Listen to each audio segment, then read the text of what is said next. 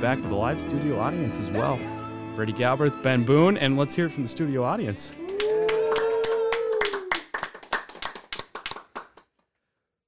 Brady Hall, uh, Brady Hallmeyer. I'm the one talking right now. Brady Galbraith to my right. Ben Boone sitting right in front of me, and Zach Briel. We'll hear a little bit, or Zach Schefter, maybe I should say, in case there's a voice search going on for uh, his next job. We won't put his name in the title, but uh, Zach Briel, I guess, is going to be in there. Welcome to the show. We're back for another season of football, and today, an unfortunate day, an unfortunate season opener for the Minnesota Vikings. They lose at home as four-point favorites to the Tampa Bay Buccaneers. A loss, twenty to seventeen. It was tied at halftime.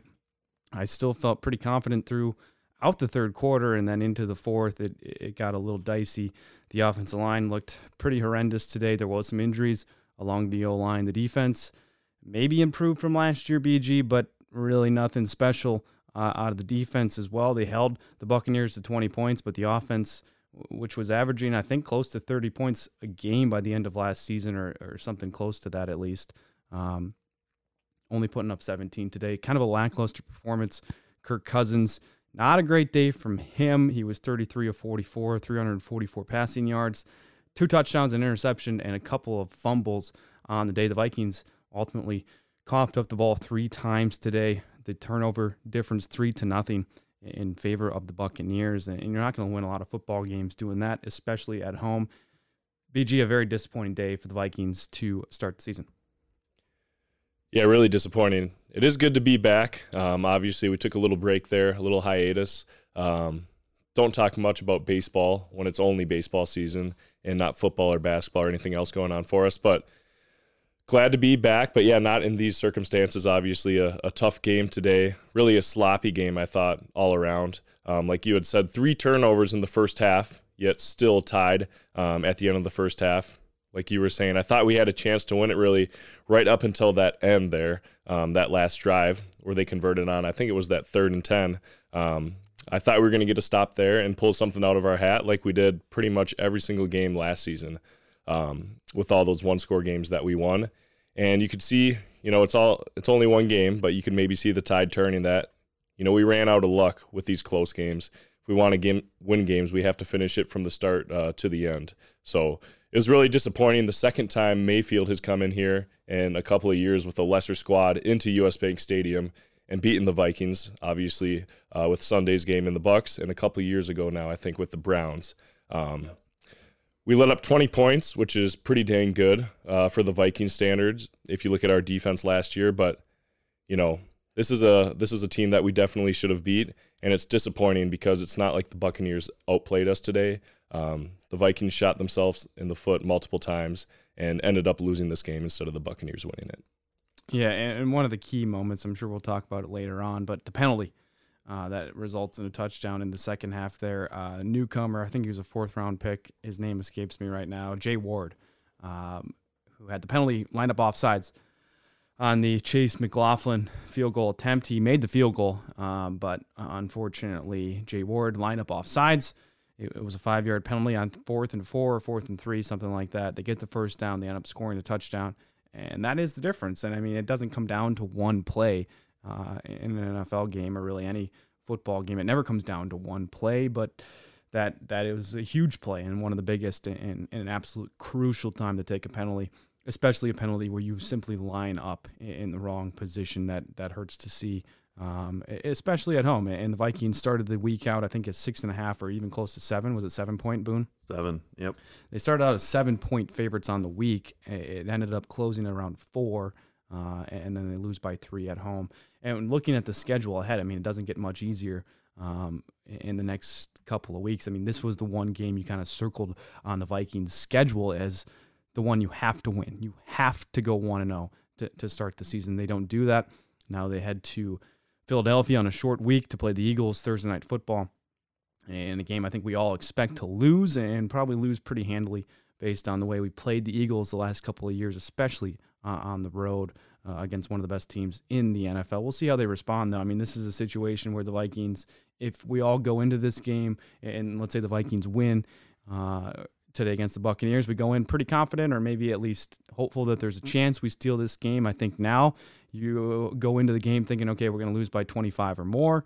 And that's the time usually that the Vikings would step up and play pretty good. I still think we're going to lose the game, but it might be closer than people think just because this is uh, an opportunity for the Vikings that if there was expectations of them playing well, they'd probably play bad. But there's no expectations of playing them well. Nobody's going to pick them uh, on the Thursday night pregame show, and I'm sure the line's going to be heavily favored uh, in terms of the Eagles in, in that game on Thursday night. There's probably already a line out, but um, I expect the Vikings to play better on Thursday night. I don't expect them to win the game, but the schedule doesn't get much easier, as we mentioned. We'll go through that in a little bit. Let's talk through some of the stats here, fellas. We'll bring Boone in in just a second. Justin Jefferson, big day for him. Nine receptions, 150 yards, a long of 42. He was targeted 12 times. I mean, it was a solid day for JJ um, and Jordan Addison getting in the mix as well. Four catches for him. He was targeted six times, had the touchdown.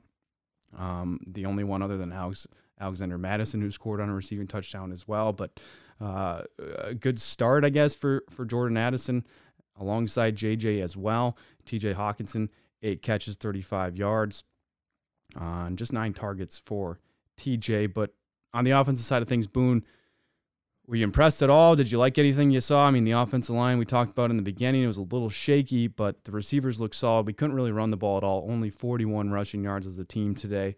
Um, the offense was definitely able to pass. The running was slow. We missed Dalvin Cook. Boone, your reaction from the week one loss? Yeah, it's amazing that they didn't bring anybody in on the offensive line. Like you have Ed Ingram literally punching the ball out of Kirk Cousins' hand. And that take I mean, I don't know if you blame Kirk for that fumble. You talk about how he had oh, he had two lost fumbles. Ed Ingram punching one out. Is that his fault? Probably not. If your offensive lineman's giving you a left uh, southpaw hook to the ball. I mean, that's not Kirk's fault at all, but it's it's ridiculous how bad this offensive line is, and mostly just the depth. I mean, it's you lose Bradbury, and then who comes in? It's uh Schlottmann. Yep. Absolutely brutal, and I don't know. I I thought Addison played about as good as you could. It- like if you said if you said, hey, your first round pick's gonna get a touchdown in the first game, sign me up all day for that. Did Reagor ever score a touchdown in the NFL? Damn near. He's horrible. Not for us. I, Thank God he's gone. Like, give me the receiving core. I played. I thought played really well. Hockenson had a very quiet game. What he had? How many catches? Uh, I think it was Eight catches. Yeah. Nine targets, In- but for less than Incredibly yards. quiet. It seemed like. Uh, but no, I thought Kirk played really well, minus the fumbles. Winfield had that blitz on him, completely blindsided him. I thought, but uh, imagine drafting Gladney over Winfield and letting that kid leave the state and just Yeah. be gone. Uh, no, uh, they played well defensively overall. I think pretty well. Joseph made all his kicks. I think that's important. But moving forward, I don't know. It's rough without Dalvin just having a playmaker in the backfield where you can dump off. Like Mattison, how many yards you say he had? mm, 35 or something like that. 34. 11 carries, 34. I think they're gonna miss having Dalvin just Yeah. being able to make something out of nothing, even though he averaged two and a half, three yards a rush last year or whatever it was, like not great at all. having somebody who can make something out of nothing will be definitely missed. I I think so.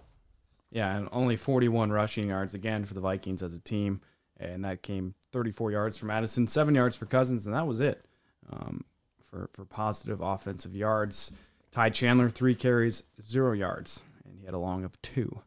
Um, so, a couple of negative rushes for Ty Chandler in there as well, who was kind of a standout in camp. I mean, a lot of talk about Ty Chandler and, and the running backs and what they're going to do with that position post Dalvin Cook um, who's now out out with the Jets, the uh, the new super team maybe in, the NFL. We'll talk about them later on. They're uh, are they playing tomorrow? I believe Monday Night Football um, for the Jets. It'll be fun to watch them play as well.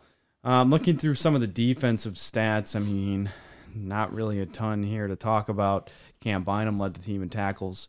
Ivan Pace right behind him with 10, uh, excuse me, with eight. Cam Bynum had 10, 10 total tackles, five solos. Pace on that Baker third and whatever run it was, where Pace was super laid back and then ended up choking him by the neck and throwing him down. Go make that frickin' tackle. Like just go drill him. You not many times does the NFL allow you to absolutely drill a quarterback. Pace needs to go make that play. You know what I'm talking like Well, it I know the play you're talking about, and I think you know that might be part of a bigger picture for the Vikings. Just there's this team. It surprised me today. Obviously, I was keeping up with the Vikings during the offseason, but there's a lot of new guys in different positions starting for the Vikings on both sides of the ball.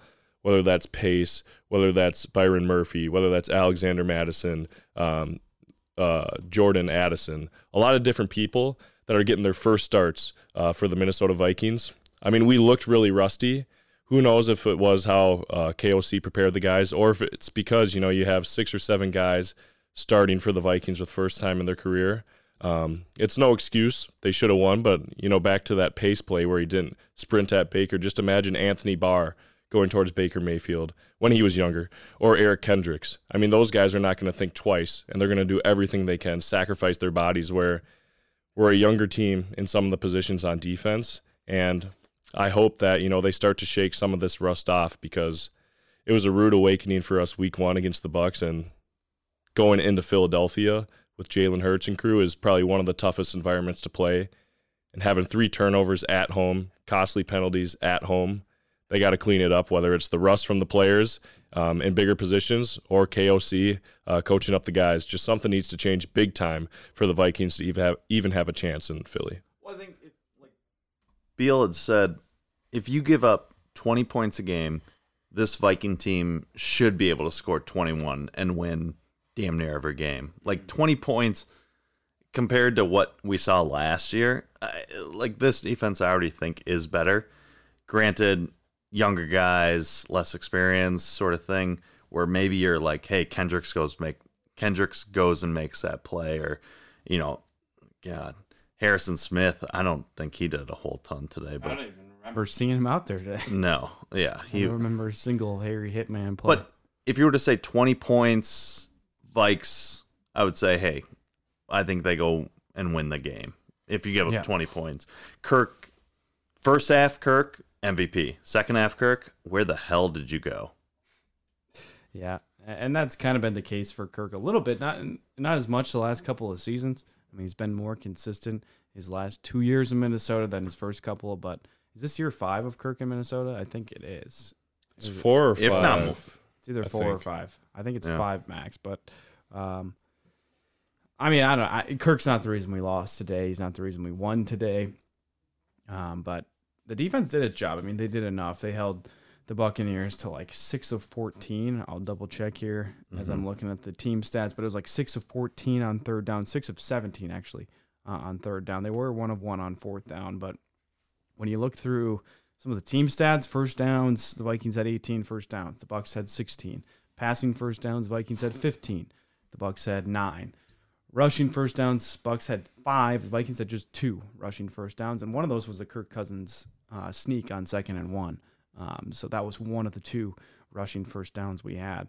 Um, but the Vikings 6 of 14 on third down. The Bucks held to just 6 of 17. Neither team uh, really good in that category at all. Total offense, the Vikings 369 yards, the Bucks 242, 12 drives to 11 in favor of the Bucks. They had the one extra drive, but yards per play in favor of the Vikings once more, almost double what the Bucks were averaging, 5.9 yards per, play for Minnesota, just 3.6 for the Bucks. Um, I mean, looking through some of these team stats, you think, oh, Minnesota won the football game, but you look at the box score, not the case. And, and again, it looked like a situation where the Vikings trailing all game, or at least trailing in the second half. They they got an early lead in the first half. Um, or not an early lead. They, they actually trailed three nothing, but then they got up 10-3. Uh, the Bucks scored right before halftime to tie it up, and then it was typical Minnesota football from last year, playing from behind, playing hard, but playing from behind, and the defense just not able to bail the Vikings out like they did so many times last year in end of game situations where they'd break the entire game, but you need one stop in the fourth quarter, and, and oftentimes they got that one stop that they needed, and Kirk did the rest. Um, but a record last season for come from behind wins, not the case here in week one. How big was that turnover that Kirk threw the interception right before half? What, 20 seconds left, 15 seconds left?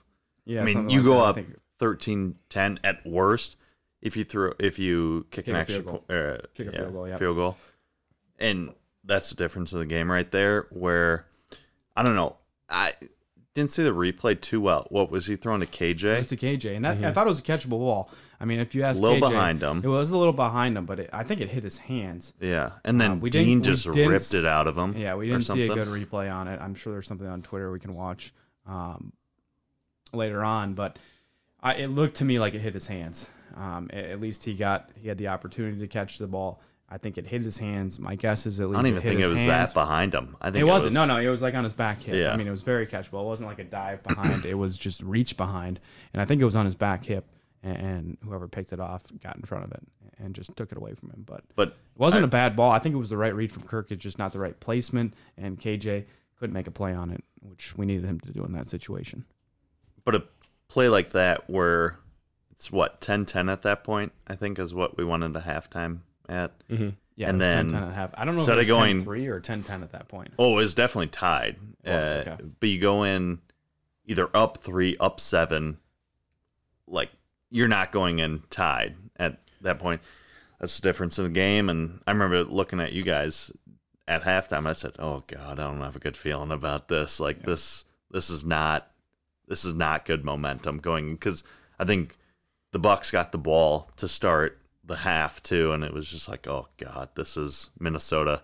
all over everything. This is not good here. Yeah, not only were those drive killers, but you mentioned it. There, we just weren't allowed to get any momentum going in the game. Obviously, in the first half, uh, couldn't get anything going with three turnovers, but it didn't build to anything in the second half. I think we had 22 offensive snaps in the second half, which is pretty crazy with no turnovers in the second half. But from the first quarter to the fourth quarter, it never felt like we were in a good rhythm offensively. There was a few plays and a drive that maybe we got into a rhythm, but it either you know finished out with a field goal in the second half, or if we did score a touchdown, it's not like we went back that that next possession and drove down the field. So we couldn't get into a rhythm on offense, which was huge for our defense having to go on the field so quickly. We had a handful of three and outs, and we couldn't run the ball a lot. So a lot of those um, plays that don't don't go uh, more than a first down are incomplete passes. So the clock is stopped and our defense is on the field a lot. You know, against a subpar offense, sure,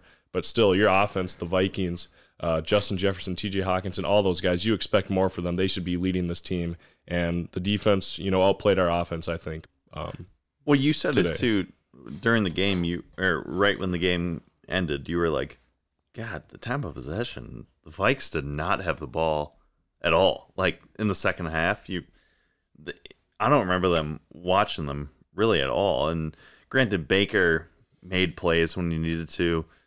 It's like fall back on the defense. It's a fall back on play calling of the Vikes not being aggressive. I don't, I don't know, but it just seemed like the Bucks always kind of had, at least in the second half, always were in kind of control of the game in possession. What's the time of possession, Beal? Do you have that stat? I do 31-29 in favor of the Bucks, so it was actually pretty close. I'm trying to find here the uh, breakdown between halves. They don't. Yeah, I have would love here. to see the second half. Um, actually, it's even closer. It's 30, 30 minutes, 39 seconds in favor of the Bucks, and the Vikings were 29 minutes 21 seconds. So the Bucks had the ball for about a minute more, uh, but they don't have the breakdown. That's for the full game? halves. Yeah, uh, Vikings 63 offensive plays compared to 68 uh, for Tampa Bay.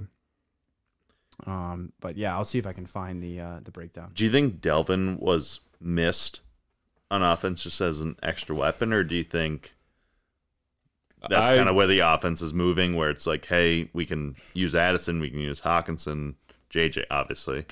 I really don't think so. I don't think the Vikings missed Cook at all. Um, in the offense today, like you said, he averaged just over two yards a carry last year. And that's not a knock on him. It's a knock on this offensive line, which we saw today, uh, rushing for total 41 total yards. I mean, that's the Vikings really have to fix this. Why we didn't in the offseason, I have no idea. Um, when we know the the lapses of talent we have, especially in our interior um, offensive line, but it's not a Dalvin Cook thing. It's not even an Alex- Alexander Mattison thing, not playing well. It's just there was nowhere to run the ball, and we got away from the run, and we kept passing a lot. Kirk had over 22 completions in the first half, which is pretty crazy. And that's not the the team that the Vikings need to be, in my opinion. A team that is heavily, heavily a pass um, offense. You know, we need a new, we need a good balance because that's going to create a, a cleaner pocket for Kirk if we can run the ball. And we couldn't run the ball, like I said today, and we didn't really have a lot of time, a lot of clean pockets for Kirk. Um, where if you look at Baker, I can't tell you who's on their offensive line, but he had some clean pockets, even w- when we were bringing some more people. So Yeah. it's something that needs to change, and we got to figure out somehow to run the ball. Well, as amazing as tackles as they have, the Vikes obviously with uh, O'Neill and Darius. Is Darrisaw hurt? He came back and what's played. The, He came back in. They're talking on Twitter. It's an ankle, uh, an ankle that they're worried about. But he did come back. But he didn't play. I exit don't the know if- game. He came back. I don't know if he finished the game. I think he did because they didn't mention it on the broadcast. he But he did did too. come back in. He didn't start the first drive of the second half, but he did come back in in the third quarter. their interior line is absolutely disgusting. When you have a guard in Cleveland who is a probably a natural tackle, and uh, Spielman was so gung ho on having these people being, oh, they're tackles, they can move the guards, they can do this, they can be interior. No, they freaking can. Like you need to draft these dogs, and then you have a six foot what Bradbury six feet six one like On a good day. ti- yeah, yeah, standing on heels. Uh, tiny interior linemen. You need absolute maulers in the middle. Yep. And that's what the Vikes haven't had since freaking Matt Birk, like Yeah. year, years ago. And then you also had Adrian Peterson being able to blow off all these guys, get get off me. But Yeah. yeah, the interior line is a major issue. Yeah, well, Adrian wasn't running around a lot of bro- blocks. He No. was just making guys. Yeah, he was just doing what he did. A Yeah, gap power. yeah. He'd run it outside every time. uh, but yeah, I mean the the offensive line was a giant, giant concern, and I think when you look at the rushing yards again, we mentioned it a bunch. Forty-four rushing yards for the team today. I mean that is you can't win a lot of football games in the NFL. You certainly can't do that when you turn the ball over three times. But the other thing is that Kirk Cousins. One of the best play action passers in the NFL, if not the best. I mean, we're talking two years ago, he was the best thrower of balls down uh, downfield more than 20 yards, better than Patrick Mahomes. He's one of the best deep ball throwers in the NFL, the most accurate deep ball throwers in the NFL, and you can't set up a lot of those deep balls without the play action. And if you can't run the football, you can't set up the play action, and that's a giant, giant crutch the Vikings are going to have to to work around this season because they don't have Dalvin Cook, and I think if the front office and Kwesi and all those guys working up there looking at the numbers and, and they say they're numbers guys. They say they're stats guys. Well, the stats didn't help out in this situation because Dalvin Cook was a giant, giant factor in this offense last season and we're missing him dearly. What was Kirk's sacks and pressures today? Do you have that? He was sacked twice for 16 yards. I don't have the pressures. I'll find that. Uh, but he was sacked just twice for 16 not yards. I horrible. mean, we, we've had plenty of times. I mean, I think he was the most pressured quarterback in the NFL last season. He might have been the most hit as well. I don't think he was the most sacked, and that's just a, a credit to him and how quick he gets the ball out when he needs to. Um, but yeah, just two sacks today. Just checking down instead. Yeah. And how many did we have on the Bucks? Uh, we had one sack for four yards. Yeah. Danielle definitely got in there. Quite I a mean, few that's got to improve Like with Brian Flores as your DC. It's his first game. Sure, we could give him, you know, this is his free game that uh, it takes him to get adjusted, but he's the the new DC. Obviously, he brings a lot of pressure. He's known as that person who loves to bring pressure around the league, and we have one sack against Baker Mayfield. Yep. And it was gotta Danielle change. Hunter who had the one sack, two TFLs for Danielle, the only two TFLs on the day um, for Danielle. I mean, he looked good. The the rest of the defense, nobody really popped out at all. I mean, we barely even saw Harrison Smith. Uh, you could have told me he was a healthy scratch today, and I wouldn't have noticed. Um, he did credit for let's see, four tackles, three solos uh, for Harry Hitman. Caleb Evans, I, I always liked him. He, was- started he started the first five games last season, had some concussion issues, didn't play the uh, like the last two thirds of the season for us. But as a rookie last year, he was physical. He's a big big presence at corner, and I, I liked him today too. I thought he was awesome. I mean, Yeah.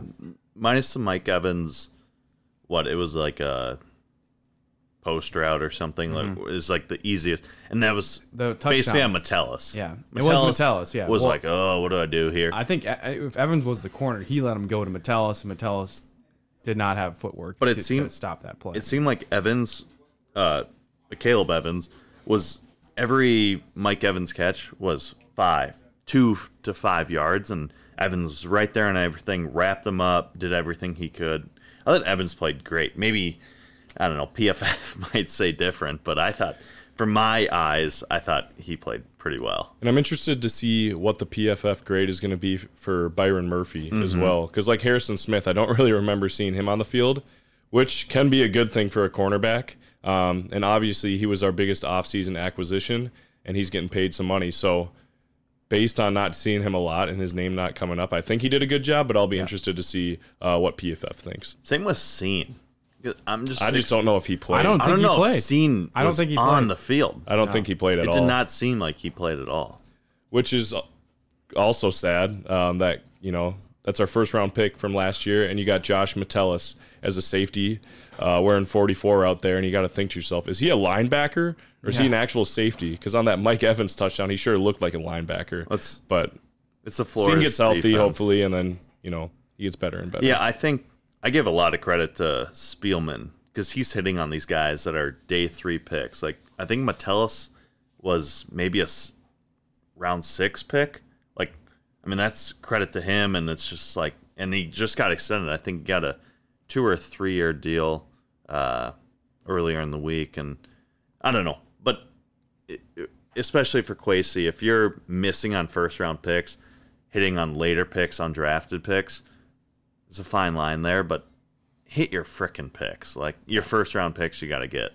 And speaking of contracts, we should mention. I think this has been a very overlooked story, at least in the national media. I don't know if there's been a lot of coverage in the local media about it, but Justin Jefferson. I mean, you talk about star receivers in the NFL today. There's not a lot of star receivers that would do what he did today in his position, and that being looking for a contract extension. And I'm sure his agent and his team of people around him are saying, "Hey, don't play, don't play. Make sure they get paid. You get paid before you put your body on the line. You you, you put the ability to get hurt on the line and change basically the the entire future of not only you but your family and, and the future generations of your family. We're talking about hundreds of millions of dollars on the line for Justin Jefferson to play today. And when you talk about the rest of the receivers in the league and kind of the divas that there are out there, to have the number one receiver in the NFL on your team willing to play without the contract ex- extension, I think is an awesome, awesome thing that gets overlooked. I mean, JJ is the ultimate team guy. He said in the media today, um, or it was in the Star Tribune this morning, rather, before the game that he, he said, I don't care. He said, My team's not worried about me getting paid. I'm not worried about me getting paid. I'm worried about winning games for the Minnesota Vikings. Yeah. And to have a star receiver say that, I mean, he's hopefully going to be locked up here before the end of the season, or at worst, after the end of the season, they lock him up for a long, long time for a big contract. But they haven't yet. And, the fact that he's playing, he didn't miss training camp, he didn't skip any practices, he didn't skip any workouts. That's unheard of in, in the NFL today, and that's a, a, a massive credit to Justin Jefferson. I'm surprised that he played without this contract because he's going to get generational money. Yeah. Obviously, I mean, what Bosa just signed. What was it? I want to say it was like 125 guaranteed. Was it? Where I feel like JJ definitely like, for example, Hockenson going to training camp, maybe going through team stuff and then taking off the uh, individual stuff. Where JJ was just like, oh, freaking, I'll I'll play. Like, throw me out there. I don't care if I'm going against ones. I don't care if I'm going against. Because who who came in? The two teams. It was the Cardinals and the. Do you remember? Mm-mm. Where they had team scrimmages. It was the Cardinals and Titans. Titans. And JJ was out there playing, didn't bitch about anything, just kept playing. He is, I think, just the ultimate gamer where he just wants to be a part of it. And he looked a little frustrated at some points with Kirk today, but he also, obviously, when he was doing what, what he put up nine for 150, or what do you have today? Uh, think we that's right. about? Sorry, I'm looking up contract details. No, it's fine. 150 For yards. who, who are you talking about? Jefferson. JJ, nine Yeah. for 150. Nine for 150. God, he with nothing to lose at that point. Like Yep. I, I'm surprised the deal wasn't done before today. I thought They it was said gonna that's get what done. they were trying to do. was Get the, the- deal done was the before whole the first goal. game. When Yeah. Hockenson got done, I was like, okay, JJ's probably gonna get done Friday or Saturday, and then didn't happen. I'd be surprised if they let this thing keep going throughout the year. And you mentioned Bosa, which is a good point to make. Bosa signed uh, four days ago for his contract. Give him a dollar more. Five years, 170 million, Mm-hmm. highest paid defensive player in NFL history. And, and I think the goal for JJ and for his team, his agent, and, and whatnot, is to be the highest non-paid quarterback ever. Mm-hmm. Um, in NFL history, so I don't know if this this Nick Bosa contract potentially put their process back um, at all, but that was what they were talking about. If, on K-Fan. if anything, it probably helped them. What was the guaranteed money on that one? Because I, I've heard JJ wants to go maybe a uh, 122 million guaranteed. 122. Yeah. So for JJ, I don't know if he wants to uh, in terms of years, a lighter deal, like three years, 100, I don't know, 20, 100 million probably, and then have 75 guaranteed where you can hit free agency earlier, where Bosa's locked up for five years, you said? Yep, Yeah. five, yeah. So I don't know. But JJ, keep that beast in town. And I don't know if Just JJ's talked about town. it, but he doesn't know who's going to be throwing him the ball if he signs an extension. Who we don't know if Kirk's going to be the quarterback next year. Obviously, this is his last year on the contract. Um, the team is getting younger. We may want a younger quarterback uh, to be in the same you know age group as some of our main guys going forward in the future. So. I'd imagine that's coming up in these conversations. I haven't heard anything from JJ. I haven't been following it super closely.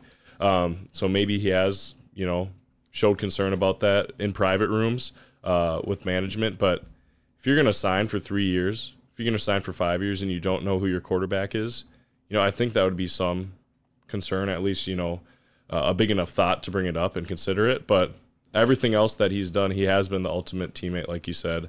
Um, you see him annoyed on the field, but I wouldn't want my star receiver to not be annoyed because it shows how passionate and how committed he is. Um, there's different ways of doing that too with you know Diggs like we, we, we've seen in the past he's a little bit Yep. more of a diva right now in Buffalo he's still having some issues um, with whether he wants to be there or not and that's come up in the media as well so um, the deal worked out for both teams for the Bills and the Vikings but I'm so very happy that the Eagles drafted Jalen Reagor and we have Justin Jefferson on our team Imagine being mad that Josh Allen is throwing you the ball. Yeah. Like, how big of a diva can you be? And I think with the JJ trade, it was Cam Bynum. What it broke down to was Cam Bynum and JJ for Diggs. Give me that trade every freaking day of the week. Mm-hmm. Absolutely. I mean, you can take out Cam Bynum from that situation. And I'll you still take it. every Yeah. day of the week. Um, you, take the receiver, obviously, on the rookie contract, especially when that receiver happens to be the best in the NFL. Um, let's talk a little schedule coming up. So we got the Chargers after the Eagles on Thursday night. Got the mini bye um, after the Thursday night game. So I fully expect us to be 0 2 um, a- after the game on Thursday night in Philadelphia. Amazon Prime, I believe, is the streamer for that game. Uh, I think right. we're back to Amazon Prime for Thursday night games. Uh, and, and then the Vikings come back home. They play the Chargers the following Sunday, the 24th.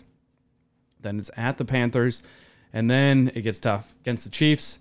Bears won't be too bad, but then 49ers, Packers, Falcons, Saints. I mean, that's not a murderer's row, but with the Chiefs and the 49ers in there, along with the Eagles next week, I mean, that's to me three automatic losses. And, you're staring in the face of if you win the games you should, which is the Chargers isn't going to be an easy game to win, but you're probably going to be favored by a couple of points at home, maybe one or two. uh, against the Chargers. So let's say they win that game, they beat the Panthers, a, a game they should be favored in, um, even though it's going to be on the road, Bank of America Stadium in North Carolina. But then you come back home, and so even if you win the two games you should win, or you're going to be favored to win in against the Chargers and the Panthers, you come back home and you play the Chiefs, and you're probably going to lose that game, a 325 game at home on uh, the second week of October. Then the Bears at Chicago, we've had a ton of trouble there. Um, can't expect to win that game, even though the Bears they didn't look very good today against the Packers in the 325 slate. And, and so if you lose that game, all of a sudden you're two and four, and then you come back home and you got the 49ers at home on Sunday night football, excuse me, Monday night football. And so boom, you're staring two and five in the face real soon, or two and four in the face here real soon. And then after that, it's the Packers at Lambeau. So two and five is a very realistic possibility for the Vikings at this point. Yeah, and I'm trying not to get to, too ahead of myself because I know that I do it a lot. And with Viking season, you know, I just want to go to the very end of it after one just one game. Um, I think we're in a somewhat similar position, and I'm not comparing the two t- teams by any means, but to the Chiefs after that Week One performance. It was not their best performance. They had bad turnovers. They pretty much gave the the game away to the Lions, who still barely won it, just like the Bucks still barely won it. Where I think the Chiefs are going to be hungry. Uh, the Vikings should be very hungry after that Week One embarrassing loss on your home turf to the Baker Mayfield led Buccaneers. Um, in no means do I think we're going to win in Philadelphia, but I do expect the Vikes to put up a, a, better fight against some of the harder teams in the early part of our schedule, like the Chiefs, um, since that game is at home, and against the 49ers because they don't have a Patrick Mahomes or Jalen Hurts on their team. Those are going to be really tough games for sure. Um, I just don't want to count us out on all those games, which I think you know aren't going to be in our favor, like you said. Um, but I don't want to base off the first half of our season just off this one game against the Buccaneers. We'll see how we do week two against Philly. We should definitely rebound, um, and we can rebound while still losing um, that game in Philly. But we got to get better, um, fix those details that are mistakes internally with our team, with our players, and you know we should see a better result on that team next Thursday, even if it results in a loss. So it goes. It goes Philly, Chargers, Carolina, KC. Yep, If you can walk out of that two and three, I think that's a success. So definitely. that's that's Yeah. kind of what I.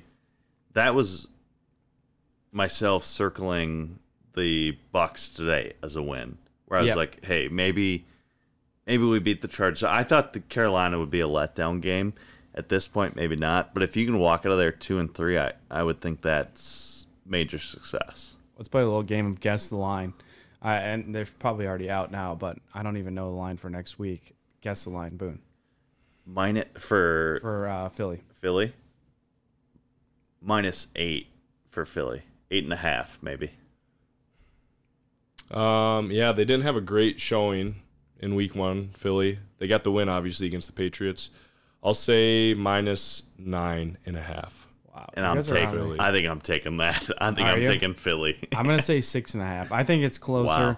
Um, Alt line. yeah, I, I think it's gonna be a little closer than you guys think. I think it's six and a half, maybe seven. But yeah, I'm gonna. I'm probably gonna take the Eagles. What was I- the score last year? Do we remember? I know it wasn't close. But Oh my it- God! Was that when Irv Smith dropped it week Yeah. two? Yep. That touchdown. God, Yeah, they got he- he smoked, didn't dropped they? that- Yeah, we got killed. Yeah, They got I think It smoked. was, I think we lost by two or three touchdowns. Uh, but I'll look it up here. Yeah. I mean, whether it's six or six points or whether it's nine points, I think it's I think it's tough to two-possession take the game. Vikes. Whether 24-7. those numbers are okay. So we lost by 24-7. 17 last year. If we could hold them to 24, I think that would be a win in Philly. Um, we just got to find our way to put our offense on the field, get some consistent drives, and have a balanced attack with uh, passing and running. Yep. Why are we back to back years playing in Philly? I don't know. It's just, It's like that whole Seattle thing where we played Seattle like eight years in a row. Yeah, when they were in always Seattle so every good. single year when they had Does the Legion Seattle of ever Boom, play on the road? Russell Wilson. I swear they're always Not at against home. us. They're always at home. Yeah. Yeah, that was ridiculous when we played them every year. Um, part of that was due, I think, to the Vikings winning the division a couple of times. Seattle always won their division, so you got the the top teams in the divisions facing off against each other. Um, but yeah, short week. Vikings, quick turnaround. We'll see what they uh, we'll see what they look like in Philadelphia. We'll do a little pregame or rather pick show sometime this week. We're still kind of ironing out our schedule during the week. We're gonna see how many pick shows we can do. We're gonna find a date. It's either gonna be Tuesday night or Wednesday night that we're gonna record pick segments for the week. It'll be a quick episode, probably 20 minutes or so, just previewing um, our five picks or our five games and, and some of the other games we like, college and NFL, mostly NFL, but a little bit of college mixed in there as well. This is to be our new recording time, Sunday night after Vikings games. Um, we'll see what we do Thursday. We might record an episode after the Thursday night game or just a quick one, 20 minutes or something. Um, it- we'll probably record it in the third quarter when the Eagles are blowing us out. um, but we're going to record every Sunday night a- after the slate of 325 games in the NFLs. We'll record right before the Sunday night football game, which is what we're doing right now. And the Sunday night game has got underway. So that's all I got, fellas. Any other things to get off your chest before we wrap it up and watch a little Sunday night football? BG and Boone, thanks for joining us, boys. Zach Briel, very quiet over in the corner today. We'll hear some of him next week. You're going to hear him in just a minute on the outro, um, but maybe he has something for us right here before we let it go. One quick thing. Um, I think Matt LaFleur, this is my hot take of the week. I think Matt LaFleur is the perfect example of um, people who are semi, even semi famous. Um, how, how do I word this? People who are, are semi famous in the public eye look way more attractive than they would if they were not famous. And that's my hot take because if that guy was sitting next to you in biology, ladies out there, you, you wouldn't look at him twice, but he's coaching for the Packers. And like I said, semi famous. I don't give him too much credit. And everyone's going goo goo gaga over him. That's all I got for you guys. Thank you very much, Zach Briel. Well, that'll do it for today. Briel's going to take us out with uh, a recording from quite a while ago. We have some new music coming, hopefully, in, in the coming weeks from Zach Briel to uh, update the outro playlist a little bit. But uh, that's all I got for today. We'll see you guys sometime this week. We'll do a pick show before the Thursday night game, and we'll get all of our picks sent out there uh, before the slate of NFL games this weekend. Thanks for for listening. See you guys on sometime this week, maybe Wednesday. And day after day, I'm more confused. And I look for the light in the pouring rain. Know it's a game I hate to lose. And I'm feeling the strain. Oh, ain't it a shame? Oh, give me the beat, boys, and free my soul. I wanna get lost in your rock and roll and drift away. Give me the beat, boys, and free my soul. I wanna get lost in your rock and roll and drift away. Won't you take me away? Yeah.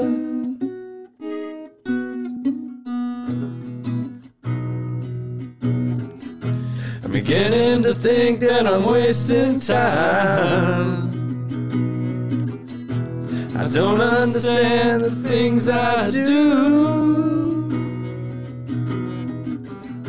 The world outside looks so unkind. I'm counting on you to carry me through. Oh, give me the beat, boys, and free my soul. I wanna get lost in your rock and roll and drift away. Give me the beat, boys, and free my soul. I wanna get lost in your rock and roll and drift away. Won't you take me away? Yeah.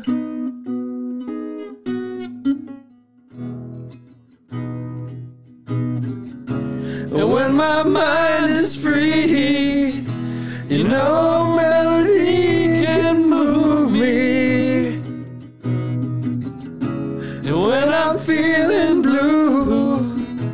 the guitar's coming through to soothe me.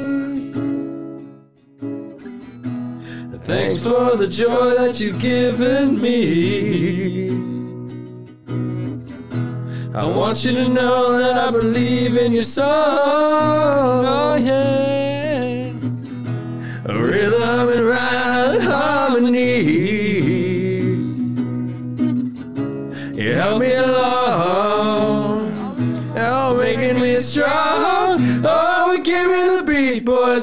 My soul. I wanna get lost in your rock and roll and drift away, drift away. Don't, don't, don't. Give me the beat, boys, free my soul. I wanna get lost in your rock and roll and drift away.